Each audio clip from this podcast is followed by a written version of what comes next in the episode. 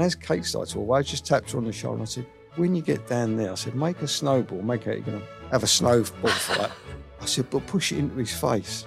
She went, pardon? You only have to look at the way they look at each other to realise they're very much in love. I think the world's going to be a very different place by the time William is king. And he's definitely got an eye on that.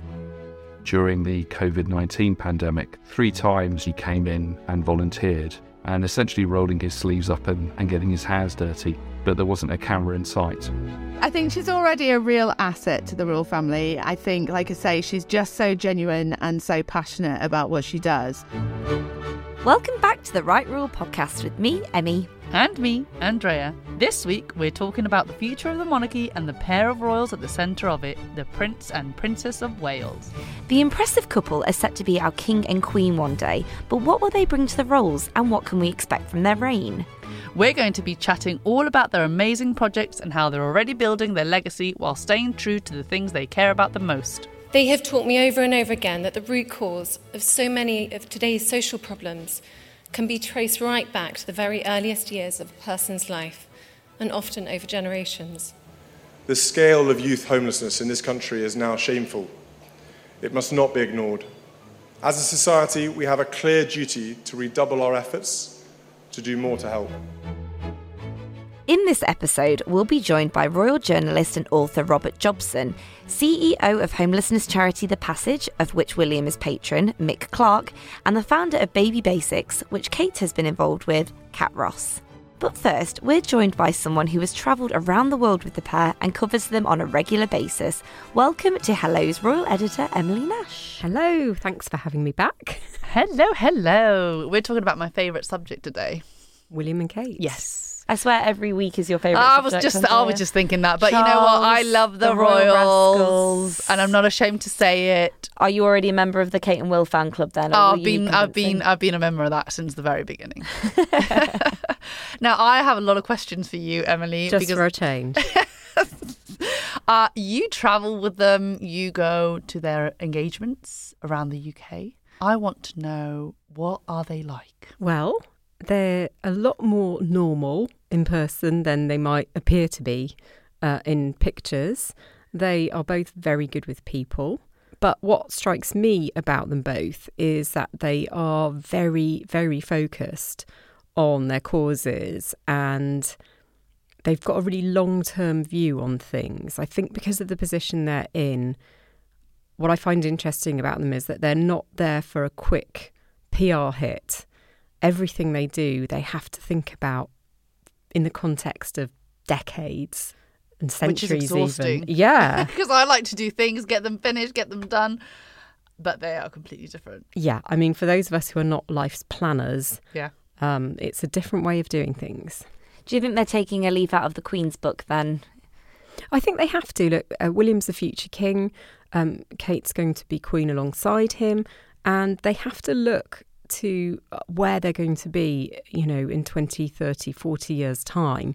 And they want to have created something worthwhile while they're waiting for the, those roles, for the top roles, if you like.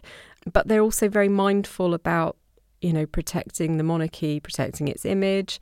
And, you know, they have these commitments. Kate's talking very seriously about wanting to change society through her early years campaign, which we'll talk about soon. Um, William similarly has plans, you know, for the environment and for homelessness. So these aren't sort of things that are going to transform overnight. Mm-hmm. They really are thinking long term. Do you have a particular favourite moment?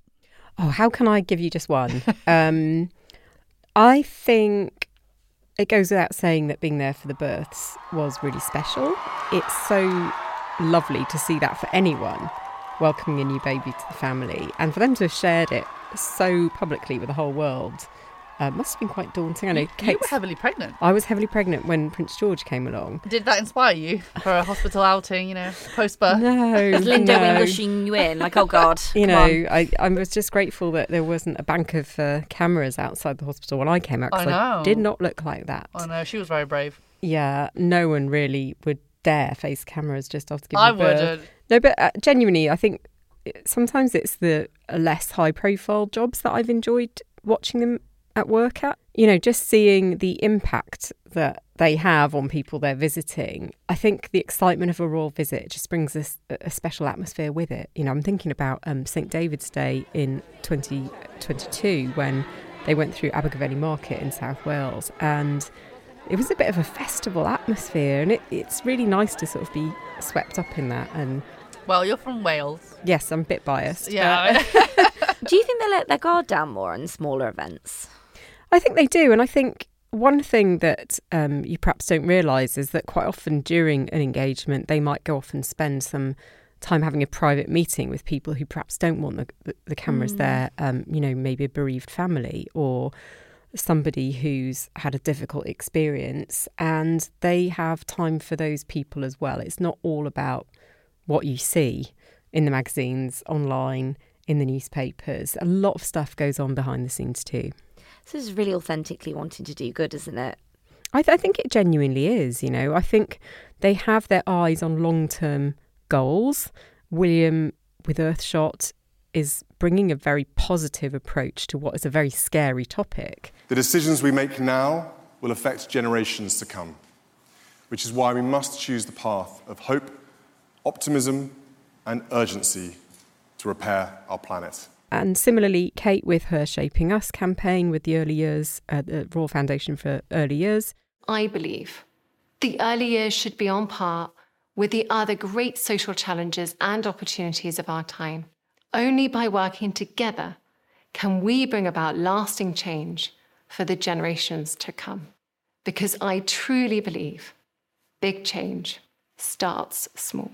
I think it's really thinking about long term issues in society and how they can change things for the better. And it's lovely in a world filled with really negative, unrelenting news that there are these projects that are trying to change things for the better. Do you feel like when you're with them, you see the real William and Kate?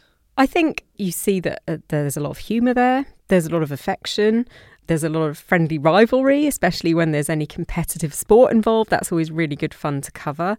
And you see a genuine interest in other people. Uh, and I think, you know, often I wonder how they how they get out of the car with a big smile on their face and just give it 110% because you or I might wake up one day yeah. not yeah. feeling like it. You won't get a smile from me. Who can? Yeah, how can you be that much every day? Yeah. It, it, must put put you under quite a lot of strain. But for the person they're meeting, that's a moment they're going to remember potentially for the rest of their lives. So, you know, they really do have to give it their all, and I'm I'm pretty impressed by that. Talking about humour and rivalry, we spoke to former PA photographer John Stillwell at the beginning of this series, and he shared the most incredible anecdote, which I really want you guys to listen to. I'll tell you when I did see more relaxed. I think you got this question coming up about the um, skiing yes. picture. The skiing picture that never happened, actually. They never happened? No, I mean, the idea was it would be a, a picture of the four of them skiing. Oh. Uh, but where it was, up on the mountain, it's going to be misty. So I said, well, if it is, we'll just do some pictures down here where they're staying. Next morning, it was misty, uh, really badly.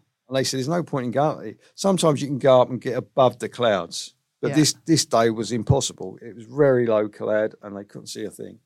I said, we do it at the hotel. So I looked around, I was taken to the hotel, looked around and found at the back behind the hotel was a very quiet road, full of snow, trees in the background. So they said, it's going to be just Will and Kate, uh, not the kids. The kids we can do on the balcony afterwards. So we go around to the back there and uh, William said to me something like, you know, what are you going to do? You're supposed to be skiing. I said, well, no one knows you can't ski today. We'll just do a picture and you got your ski yeah. gear on and that. So, okay, fine. I said, he said, what do you want me to do? I said, pair of you walk just 30 yards away, then walk back towards me and I'll take some pictures. I'll do some full lengths, some half lengths and some headshots. He said, oh, okay. He was I don't think he was totally convinced, but it's best I could do. Yeah. He, he walked away and as Kate started to walk away, I just tapped her on the shoulder and I said, Kate, when you get down there, I said, make a snowball, make out you're going to have a snowball fight. I said, but push it into his face. She went, pardon? I said, just whack him in the face with a snowball. I don't think she'd do it, but she did. As they sort of started talking, she gone, push, push he saw the funny side of it. Yeah. He's um They're clearly a fun couple. Yeah. And I think, you know, they really think a lot of each other. Wasn't that an incredible anecdote? That is so fun. I had no idea that that's how it went down. I love them as a couple. They seem so fun. I think they'd certainly like to wind each other up. yes. Emily, can I talk about their wedding day? I mean, You can. what was it like to be at such a genuinely historical event? Well, look, I was still a news reporter at that time, and I was sent out by my newspaper to go and stand on the procession route. And I was near the cenotaph in Whitehall. And I just remember there being this amazing party atmosphere. Um, it was impossible not to get a bit swept up in it. And you know, people stood there for hours and hours. I think we were in position at about 6:30 in the morning, bearing in mind, you know, they didn't come past for many hours after that. There was a real sense of party, happiness. Um, always helps when people are given a day off, obviously. Yes. Love a Um, bank holiday. but but it was it was a, a special day and something that I'll always remember. Going back to John, he also had the most amazing anecdote from that day.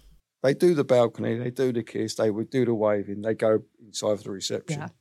I then send my picture to the office. My boss had been on the phone a dozen times. Where's the picture? Where's the picture? I said, I'm having trouble getting a connection on the cable. Eventually, I got it over to him and nothing. Didn't, didn't phone up and say thanks or anything. And I was sitting there about an hour late with my phone. And I got a message from him and it was the front cover of Time magazine, my picture. Incredible. So I had to do them leaving to go from the palace back to Clarence House to change for the evening time. And they came out of Buckingham Palace in Prince Charles's uh, Aston Martin, Yeah. which the Queen bought for him. It's the classic James Bond Yeah. Aston Martin. Done that, they go back to Clarence House. So I send the pictures of them leaving Buckingham Palace in the car. Then later on, I go back to Clarence House and I get there and um, I'm waiting outside. I'm the only one there. Prince Charles and Prince William started talking to the chauffeur, and I was standing next to Kate. In fact, I was so close I couldn't couldn't take a picture of her because the camera wouldn't focus that closely. So I said to her, "How's the day been?" And she said, "Oh, it's been wonderful." She said, "The weather's fantastic, the service was fantastic, the crowds were wonderful." She said to me, "Where were you? Where were you taking pictures?" I said, "Well, I was in the forecourt taking pictures of the balcony, of the kiss." I said, "Like I was really nervous." So I pulled out my phone. I showed. her, I said, "Look, that's the picture. It's on the front Time magazine." She went, "Oh, it's wonderful." Oh, I didn't know it. I was being filmed at the time.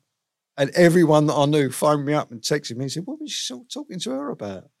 I said, I was giving some tips on marriage. Yeah. How, how to have a happy marriage. happy marriage. Well, it's worked. They've been together for Oh. 11 years and they seem as happy as, you know, oh, yeah, they the are. first They- day. You can see it straight away. You know, the way they look at each other, the way they, they walk and hold, you know, hold hands and look after each other. That says a lot about Kate, doesn't it, Emily? It does. It's lovely that she took some time out of her special day to uh, congratulate John there. And of course, we know that she loves photography, so I'm sure she was very interested to see his work. Yes, I bet inspired her. Now, they've been in their new role for six months. How are you seeing them and how do you think they'll be in the future? I think they're they're doing very well. It's a continuation of what they were doing already. I don't think that it would have worked very well for them to just suddenly completely change what they were doing because they had new titles. Um, I think they're very committed to their causes and they'll continue to be for many years to come. Um, I think the world's going to be a very different place by the time William is king uh, from when his grandmother came Yeah. to the Yeah, yeah. throne. Um, and he's definitely got an eye on that. And he is very modern in his outlook. And I think he's reacting to the way that the world is now and is going to be. And we see that with Earthshot in particular. And similarly with, with Kate, she's looking to the future. I think they're really conscious of the privilege of their positions mm-hmm. and the responsibility of their roles. And they want to do the right thing. And everything that they do between now and then and then into the future is going to be very carefully managed to make sure they never put a foot wrong. Emily, thank you so much for your insights. Pleasure. Very interesting. Now we're moving on to someone you know very well. We are indeed. Today we're welcoming Robert Jobson to the podcast, the royal author and journalist, once dubbed the godfather of royal reporting by the Washington Post. Rob, unfortunately, is not feeling very well, but is kindly joining us down the line from home. Welcome to the podcast, Rob. No problem. We're talking about William and Kate, the now Prince and Princess of Wales, and you have written many, many books about the royal family, from William's Princess to the new royal family, and most recently, William at 40. You're clearly the person to speak to on this topic. Which of them do you feel you know better, William or Kate? I think William, without a doubt, because I've covered the Royal beat since 1990 and years ago did a first interview with him when he was on the slopes Klosters. So, yes, definitely, I feel I know William better, although he does put on a public side, um, which I think inevitably anyone in the public eye like him would have to do. Kate is a bit of an enigma. She, we see a little bit of her, her character, but not enough. I don't think. I think that's changing a little bit with her, the way that she's going about her business now and trying to, if you like, brand herself or brand the work that she does. But I think definitely William because he's a character I think that is. Um, you know, I've grown up with whilst working, really. And you have, as you said, you know, followed him from early childhood, really, all the way through. So I imagine you've seen some big changes in the way he does things. Yeah, I mean, really, I mean, as a little boy, he was um, a character. Obviously, we would cover things in a different way back then. Um, it was far freer. We'd be on all the ski holidays, often on the whole, covering them on the holidays, much to annoying them, I think, really, in those days. But you know, it was a different way of operating. Uh, but we would then see their character in public more. So it wasn't all about their work and what they were doing. It was more to do with what how they used to interact and the way they used to play with each other. There was a clear. Um, sometimes when he was on the slopes, he was never as gregarious as, as Harry. He was never as adventurous, you know, and he would sometimes burst into tears if he couldn't get to ski properly. So you know, we saw we saw all of those growing pains that he went through. Um, what three words would you use to describe William? William, oh, I think um, uh, three words. I think strong. I think determined. I think also I, uh, the one word I would use with him is uh, he is. Um, I'm just trying to think of the best way to put it without being too rude about it, But he is protective. protective is a good way of putting it. in know, I suppose protective. I think that his manner with people sometimes can be a bit blunt. Blunt. That's the word. Blunt. That's the blunt. word. How would you describe Kate? Uh, loyal, very loyal to William, very supportive to William, and um, determined very much in her work and the way she goes about business. And I also, I would say, beautiful, but not just in the in the look way, Physical. but in, in, her spirit. I think as a person, she's, a, she's somebody who's clearly warm and a, a beautiful person. Oh, who do you think benefits more from each other? I think William benefits from having someone like Kate with him because I think to find a partner like that um, in an environment such as the royal family is extremely difficult, as we've seen with um, the Queen's children.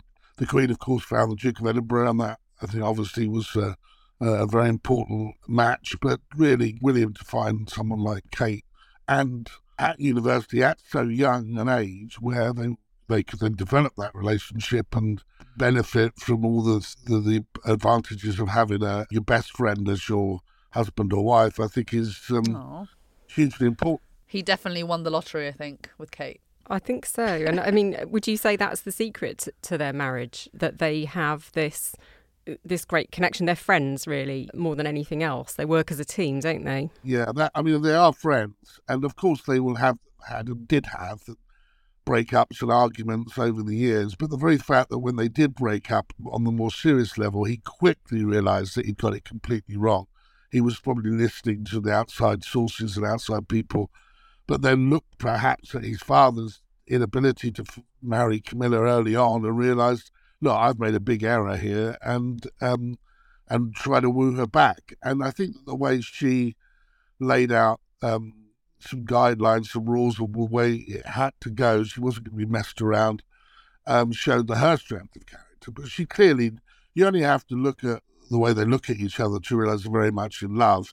And I think that she's a real asset, not only to to William, but you know, and, and their family, but to the royal family as a whole, because really there's there's you know, we've had the scandals uh, with Meghan and Harry and all the things that have gone on, but none of this has been created by her. I don't care what anybody says. I mean, it was going along very smoothly. Her relationship with Harry was very good.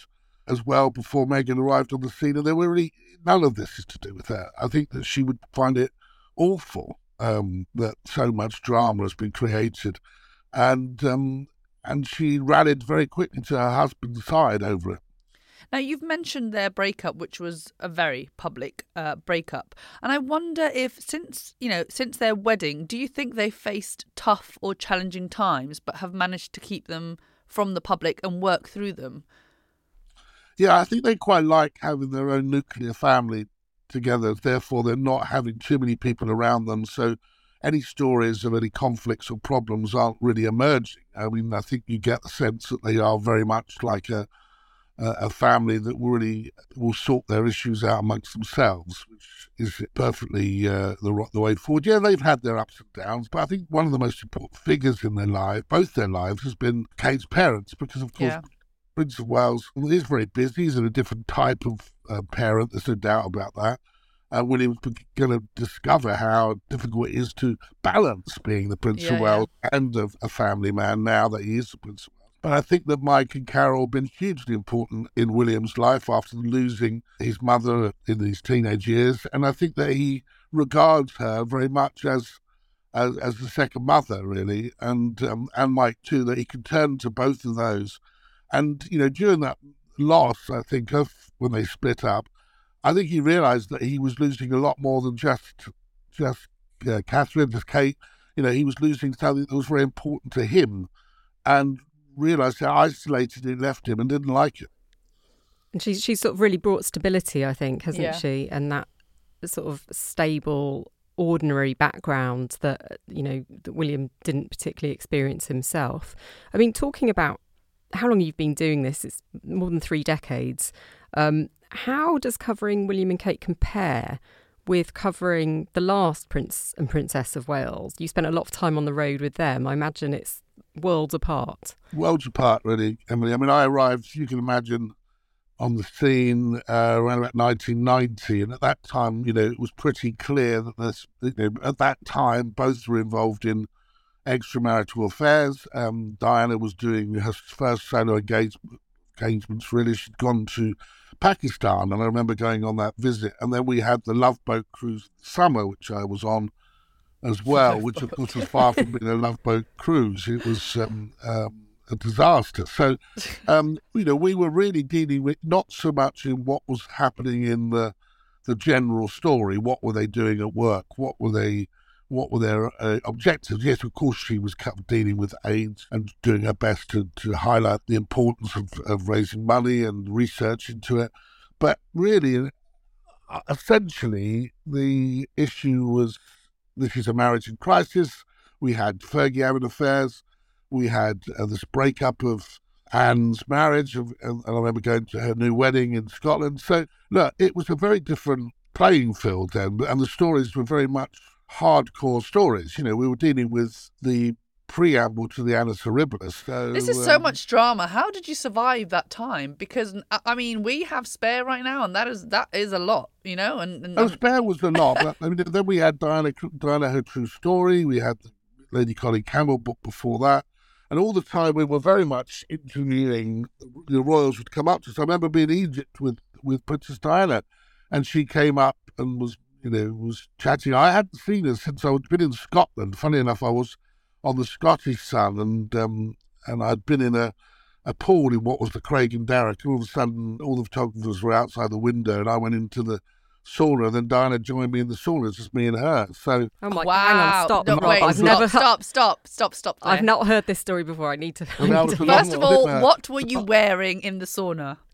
Just a pair of trunks and a towel. So I was a lot slimmer and better looking then. So I, I you know, I thought this was fun. And then when I saw chap. in Pakistan, I said we met and chatted, and I said, and so we've met before. I said, yes, you look different with your clothes on. So it was quite a funny. and, and she laughed and giggled and flirted, which was her way, you know. That was, was, very. So was yeah. she wearing a bathing suit or a bikini? Yeah, she had a swimming costume on, but and then she had a towel around her head and a towel around her waist. So, um, My God. And she kept putting her head to the, the side all the time, you know, and smiling. I thought she had amazing eyes. That's all I remember thinking. Cause I'm going to get in serious trouble here from someone, you know, a policeman that's standing outside. I'm some report. in the sauna with her. But it was quite funny. Yeah. Is it not um, not your average day at work? No. It was quite funny. The whole thing was just. Rob, I'm assuming that Diana was the only member of the royal family you've been in a sauna with. Um, guessing you haven't been in one with Kate. No, I'm a bit different to what I was then 30 years ago. I think I'd struggle to get in the sauna. And I oh, no, you're still handsome, that, Rob. I don't think she would get. It's a good idea for her to go in there. She's so slim. I think there's a there's a very different approach now, isn't there? Really, with William and, and Kate, they um, I think are very careful about their privacy. Um, and that's totally understandable, really, if you consider um, William's childhood and, and his experiences, and obviously the fact that he's brought Kate into this environment and he wants to protect her as best he can. I mean, how do you think they are managing to balance the public private life? Oh, I think he's he has been very clear from the outset that he's not going to leave any of his family exposed to the sort of things that used to happen. Um, it obviously had a big impact on him. I mean, some of the times when we were on the holidays in Disneyland and places like that, they would get away with a lot of, um, you know, they would go on the underground bit of it and go on their trips and, and, and you know, but the press were always there. You know, they were around and they were always someone I think they were conscious of. He's determined, quite rightly, I think, that his children don't have that. When they were pursuing them in the parks and things like that. He took legal action against them. He made sure there were police to deal with it. So I, I think it's a completely um, different landscape. How do you think William and Kate are going to move the monarchy forward? Obviously, we're just at the start of a new reign, so hopefully there's going to be no changes for quite some time. Do you think that the way they are working now is all with an eye to their future? Actually, I think there will be changes in the monarchy. I mean, I'm, as I say, I'm doing a new book is called Our King, and, uh, and that's coming out before the coronation. But yeah, I do think Charles realised he has to make the changes ahead of William's reign. And I think things are going to be happening um, with the king over the next four or five years, um, which will shake it all up a bit, reduce it quite dramatically in terms of size, and make it more cost effective and efficient, and look at a slightly different way from the, what was essentially an old Edwardian style monarchy, which really didn't change. I will give the Queen credit for it changing. If you look at the size and the style of the staff, for example, um, that didn't change that much. So I think it's going to be focused mainly on the King and Camilla, the Queen Consort, and and the William and his family. But the King will, in consultation, do work to make prepare the way for a modern, a properly modern monarchy. And I think that with William, I mean, already he's working very hard for uh, diversity in the in the royal family.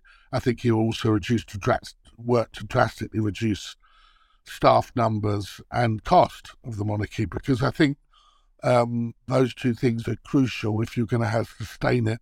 And also, I think that they've got to be prepared for a less world um, influenced monarchy. So that I'm sure in by the time we reach William's reign, there's a fair chance there will be republics in Australia and New Zealand, maybe even Canada. And I think that the idea of a sort of um, the realms will be reduced by the time William reigns. So I think they're prepared. They've been prepared for that. And and we're we're talking um, today as well about some of the uh, causes that William and Kate are really focused on. I mean, things like mental health, homelessness, addiction, um, Earthshot as well. I mean, obviously, Earthshot has huge precedence from uh, the king himself having campaigned on this for, for many, many years. But a lot of these topics they're taking on are not traditionally royal uh, areas, are they? Do you think that they are sort of trying to be more in tune with the with the general public, with the wider world, and sort of cut out some of that us and them sense uh, that people have around the royal family? Yeah, I mean, I think that the, the, now the king is the king. He can do the he can't do the things that he wanted to do in terms of climate change. So he's going to be more of a convening power. I think with William, what I quite like about William and Kate's attitude is they're going for very positive things in terms of yes, their mental health thing was is positive, but they've moved forward a little bit with the Earth Earthshot trying to find solutions rather than warning about the, the impending doom. I think that he's very positive in the way he goes about that. The, the fact that he's creating and generating the solutions to in in small ways, but he added together they become bigger, you know, much um, bigger uh, ways of doing things, and and almost creating a community that working together will certainly help to give the, the planet more life. I think that Kate's focus on early learning and young children is again in a very positive area, whereas before I think they were in a way for, you know, homelessness is going to be very important, of course, and it always just remain that. That was hugely important to Diana, and mental health too. But I do think there are two main core issues of helping the lives of young people and sustaining a planet um, with solutions and finding solutions rather than simply making grandstanding speeches. I think is very important, and it shows that he is someone that William, in particular, is someone that will interact with government, well, as will Kate, to try to push them forward in the right direction rather than really being a way that, say, Charles was as Prince of Wales, where he was very separate as Prince of Wales, making speeches bravely and I think in a pioneering way, but against, you know, conflicting with the architects, conflicting with the Thatcher government in particular. And, and I think that that was a different time, and they, they realised that working together um, with all the powers that be is the best way forward. I know William calls himself a stubborn optimist. I think that's a really good way of, of summing it up, isn't it? He's not prepared to sort of take no for an answer on things. Um, but like you say, he's looking for solutions. Yeah, and I think he's used his influence very well to raise the money using the people such as, you know, uh, David Attenborough and big celebrities. Well, in many ways, this is a family tradition, isn't it? I mean, I remember it was your grandfather, wasn't it, who was a, one of the founding figures of the World Wildlife Fund. You had to know what you were doing if you sat in a committee with your grandfather. I don't mind telling you. Perhaps you knew. Oh, I knew, David. I still know today. You have to know your detail. I think with the family, you get that generational hand on, and I think I've really picked up on the fact that my grandfather started, you know, caring a long time ago about the natural world. My father's spoken a lot and cares a lot about the environment the drive of it comes from him, and I think he, from my research in, into the, the, book I did about him, was very much that he was about um, solutions and that he wasn't prepared, as you say, to just rest on his laurels. I mean, he know he could sit around if he wanted to now. He'll be king maybe in 10, 15 years. He gets 26 odd million pounds a year from the duchy. He can watch his children grow up very happily and have an easy life, but he's not going to do that because that's not within his remit and the way he sees his role. What kind of king and queen do you think they will make? Again, it depends when, when it happens, but I do think that they'll be give the impression of you know at the moment William is what forty, so if it's ten years he'll only be fifty. I think he'll be somebody that they will still be relevant to the younger generation and we'll always look to try to have that in mind. But again, I think that William, in particular, and the focus will be on William when he is king, uh, will be to work in tandem with government and government resources to try to make the country stand out, to make it a better place uh, to live. And I think essentially that's what he is about, really. He's trying to make the lives of the people that he works for and serves as, as a member of the royal family better. And um, he'll continue to do that. Fab. God, this has been so insightful. Thank you so much for joining us today. I know you don't feel well, so I really, really appreciate you finding the time. Thanks, Thanks. so much, Rob. Lovely to talk to you. Take care. It's really interesting hearing from someone who's been on the Royal Beat for such a long time about how much things have already changed and how he sees them changing in future. Yeah, I loved the fact that he, you know, one of the words he used to describe Kate was beautiful um, not just physically, but you know her ins her insides. I think he said. I think she said yeah, she had a beautiful soul. I think it's safe to say that the monarchy is in safe hands with uh, William and Kate. I really enjoyed this chat. Me too. Our next guest is the Chief Executive at The Passage, Mick Clarke. For those who don't know, The Passage is a homelessness charity of which William has been a patron for for many years. As patron of The Passage, I've seen firsthand the vital work that they do to support people who are street homeless.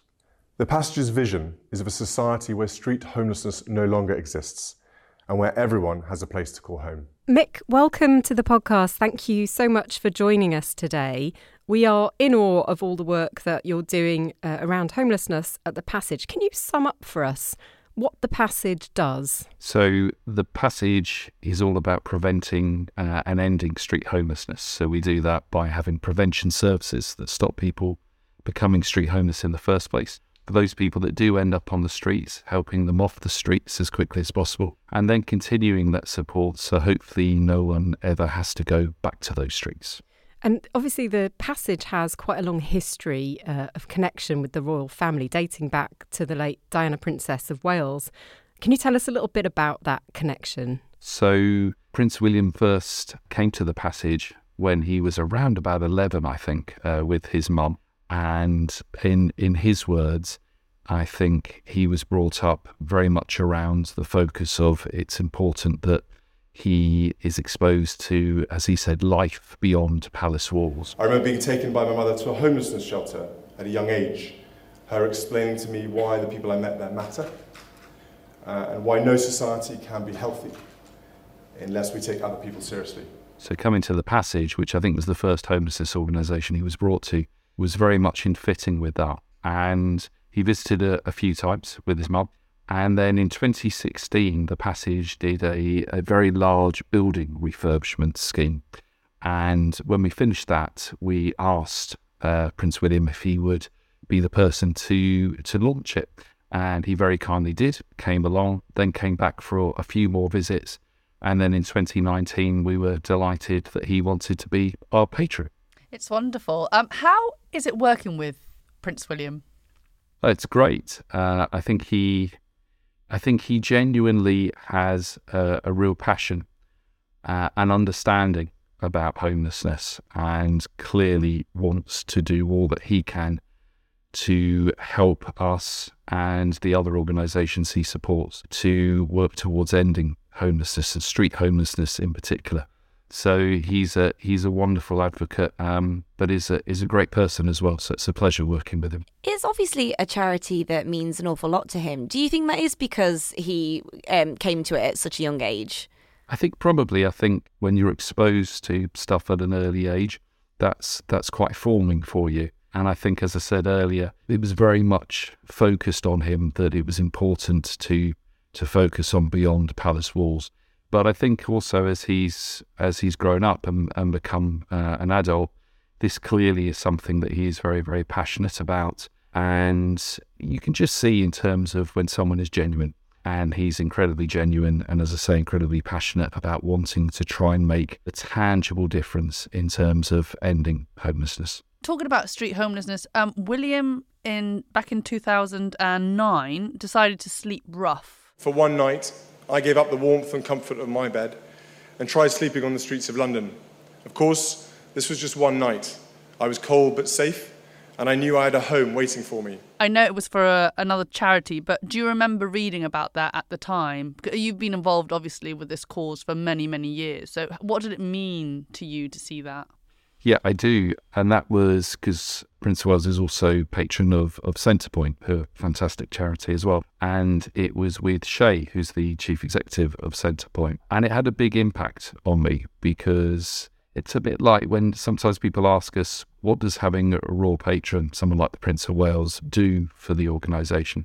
And one of the big things is that it, it raises the profile, but it also shows that this is an issue that really is important, that really matters. And so going back to when he slept out, that really achieved both huge profile raising of the issue, but also saying this is something that actually society really, really not just should be looking at how it can be solved, but genuinely want to. And we see that day in, day out in our work. There are so many good people who want to get involved, who want to help out, but sometimes don't know what to do. Uh, and so, again, raising that profile and showing that this is something that, that needs to be focused on, it, it left a deep impression on me for sure. Just touching on um, how William has raised the profile over the years, I mean, what, what do you think his involvement has done to your cause? So I think there's a few things really. One, as I say, raising raising the awareness of it. The Prince of Wales doing anything will attract be it media attention or just general awareness and publicity, and that and that's great. Also, as I say, just actually demonstrating that the future heir to the throne, that for him, this is something that he is very passionate about and wants to make a tangible and indeed has made a tangible commitment to. So for me, they're the two main things. But there's also there's also the human element. Um, he will often do a lot of things that are not within the camera. So I remember during the COVID 19 pandemic, there was a, a, November, I think it was November 20, uh, lockdown for the whole month. And three times during that month, he came in and volunteered, uh, either preparing food, uh, some cases delivering food, chatting with our staff, with our residents, and essentially rolling his sleeves up and, and getting his hands dirty. But there wasn't a camera in sight. Um, so there's the human element around actually just meeting with someone who genuinely really cares about this issue and wants to make a difference. And as I said, uh, he's a genuinely good bloke. You've mentioned the private visits, and our listeners always wonder, like, how are they behind the scenes? Would you say that he is the same both in front and behind the camera? Absolutely, I genuinely can. Uh, what's what's that saying? Uh, what you see is what you get.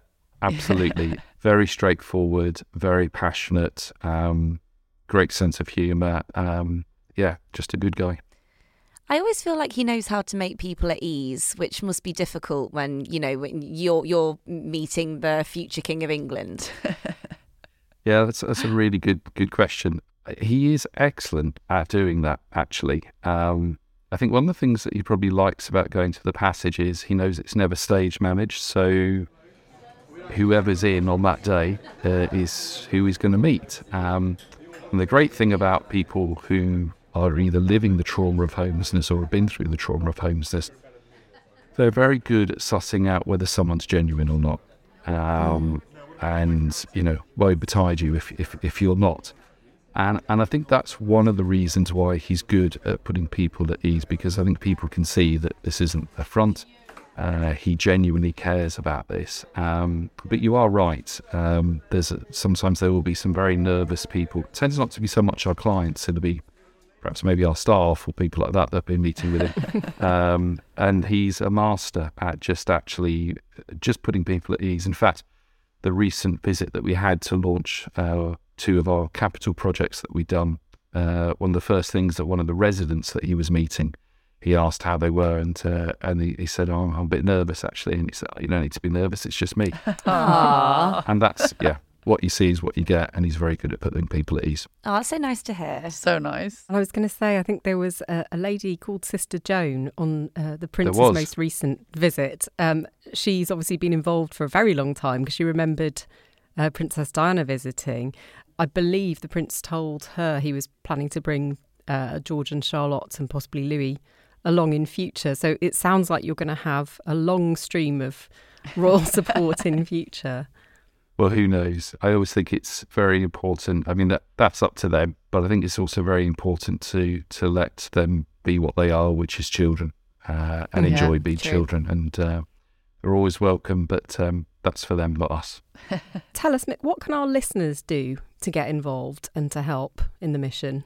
So, in terms of volunteering, sometimes people often think that to be a philanthropist, you have to be very wealthy. You can be a philanthropist with your time. So, if somebody wants to get involved, wants to perhaps volunteer their time as little or as, or as much as possible, there's loads of volunteering opportunities for us. Of course, it's uh, we have to raise over four million pounds in voluntary income alone every year. So wow. it's great if people want to to support financially as well. And I think just actually having a greater awareness around homelessness that we always say that in this country, no one's born on the streets. Circumstances put people on the streets. And mm-hmm. particularly with the cost of living crisis, there are increasingly more and more people who are finding themselves very much at risk of homelessness. So perhaps when you see someone either on the streets or, or affected by homelessness, j- just recognizing that uh, it's circumstances that has put that person there. They've um, I've yet to meet anyone that's chosen to to live on the streets. Mm. Thank you so much. Thank you so much, Thank Mick. So much, it's Mick. really, really interesting to to hear a bit more about your work and um, and what Prince William's doing to highlight it. Thank you so much for joining us. Thank Lovely. You. It's been a pleasure. Thank you. That was such an interesting chat. It's really interesting to see what's going on behind the scenes there. And it's just incredible how much visibility the royals give to, you know, charities like the Passage. Yeah, I think the other thing that, um, leading on from what Mick said, is that it really helps to remove the stigma. Yeah. I think if you see the future king going and hanging out with homeless people, cooking with them, Sleeping chatting rough. to them, yeah, then it takes away a lot of the stigma Yeah. around it. Yeah. I love hearing about him behind the scenes as well, like in the uh, 2020 lockdown when he went three times to help, just to help out with no cameras. It's just, I guess it really shows how much he genuinely cares about. Yeah. I mean, his can we say his people? Is it like one day his people, his subjects? His It does feel a bit fairy tale, Yeah. but yeah. yeah. it feels very Arthurian. Uh, but just wanna say- it's true. It's a it's a mark of a le- great leader. I think. After all these chats, I do think that we would be really good friends. no, no, seriously. He seems fun, like me. He has a great sense of humor, like me. He puts people at ease, though. Like me. right. Up next, we have CEO of Baby Basics, Cat Ross. For those who might not be familiar with the charity, Baby Basics is this really amazing cause that provides families who are maybe struggling with all of the necessities they need for their newborns, from nappies to cots and so forth. And it's an incredible charity that is clearly very close to Kate's heart. Welcome, Cat. Hi, thanks for having me. Thanks for coming. We're chatting all things the Princess of Wales today. Tell our listeners how your relationship with her came about. So our relationship started back in 2020. So um, our West Norfolk Centre, which is based in Dersingham, um, and the premises that they use for storage is based on the Sandringham estate. And so, um, unbeknownst to us, at some point, the church where our Baby Basic Centre runs from runs a playgroup that the princess's children had attended. And so she'd heard about Baby Basics by things that they had been involved in at the church. So when the first lockdown happened, she approached our West Norfolk Centre and said, Could I come and do a private visit, pack a basket, and, and meet some referrers? Which she did and thoroughly enjoyed. And from that, really felt like she wanted to do more. And so got in touch with me at Baby Basics HQ and said, We're really interested in setting up an initi- initiative um, with baby banks. Uh, would you like to be involved? And of course, we leapt at the chance. It's incredible to think because the, the pandemic was absolutely awful, but you think back and you can actually remember some like nice memories. And this was like incredible for you, like to think that, you know, a pandemic brought you together with Kate. Yeah, absolutely. I mean, when that email came in from Kensington Palace to my mailbox, um, I literally almost fell off my chair. Um, it's not the kind of email that you expect I to would, get. I would fall off my Um, chair. yeah. Um, but yeah, it was it was just brilliant. Um, and what she envisioned and brought to life through the Supporting Baby Banks initiative has had real longevity with us at Baby Basics. And um, yeah, the relationship with the Royal Foundation Centre for Early Childhood has kind of grown since then as well. So yeah, it's just been brilliant. Speaking about the longevity, um, have you noticed a major difference from pre her involvement to now? Yeah, so pre her involvement, we had a couple of uh, corporate brands who would kind of donate to us kind of sporadically, but nothing really significant that, that had kind of been set up. And obviously, she brought in 19 British brands at that stage um, to donate to us and the two other baby banks that were part of the initiative. And yeah, we're really, really thankful that that, that sparked an ongoing relationship with those brands. Um, we still are majorly supported by Silver Cross and Mamas and Papas and Kit and Kin Oh, wow. and My Little Coco and, and a few others. Um, but since then, we've had other brands come on board. They've seen what the Princess, then Duchess, um, did with us and the benefits that those brands got from supporting a baby bank and, and giving back to their local communities. And so they've come on board as well. So we're now working with about 27 different corporates, um, which is just amazing. That's incredible. Well done. We keep hearing how amazing, you know, the prince and princess are behind the scenes. How are they really behind the scenes? really genuinely down to earth is my impression from the princess genuinely interested in what we're doing um, has a real passion from the early years which i think is coming out through the shaping us campaign that the foundations recently launched with her. And really genuinely and interested in hearing the stories and building relationship with people and not scared to share her own experiences as a mother as well which is just fantastic. But yeah genuinely genuinely interested and really really wants to find out how she can use her position of influence um, for the greater good I was going to say the fact that she's also a mother of three must resonate so much with people using your service. Like, are there any stories that you can share that she's spoken to people about in the past? I can't kind of share any particular stories, but there was a moment when she was meeting one of the families that we supported in Sheffield when she visited us in August 2020. And it's a family with triplets. Um, and I was kind of in the background of the room um, with these three gorgeous little babies running around, kind of listening into the conversation. And she was kind of expressing things like, I had one at a time. I can't imagine what it's like having three at once. Um, so, really kind of just relating back to her own times as a mother um, and the experiences that she's had. Um, and I think people really do resonate with that. I know when she visited our Swansea Centre um, with the Prince back in November, our Baby Basic Centre leader's little girl was there, and the interaction of the videos that we've seen of kind of her really engaging with that child um, are just beautiful, and and she her heart just really shines in those videos. This episode is titled "The Future of the Monarchy." What kind of queen do you think she'll be? I think she'll be a great queen. I think she's already a real asset to the royal family. I think, like I say, she's just so genuine and so passionate about what she does.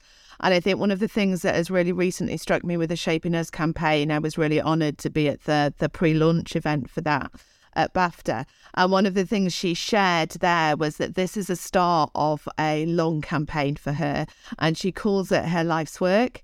And I think she will take that campaign, she will take her work in the early years and her work with the Royal Foundation through to times when she is Queen.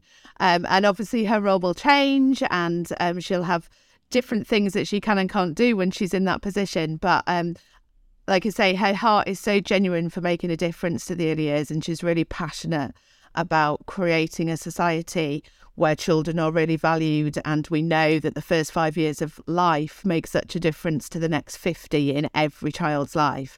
Um, and so I think she'll carry that forward. And I think that can only be, be an asset to the royal family and to our monarchy. Cat, we were talking um, about the Shaping Us campaign, and I think what's really important to explain to listeners is that yes, it is about Kate because she's a mother, but it's also really motivated by what she's seen through her previous work, so around addiction, homelessness, um, social family breakdown, other issues like that.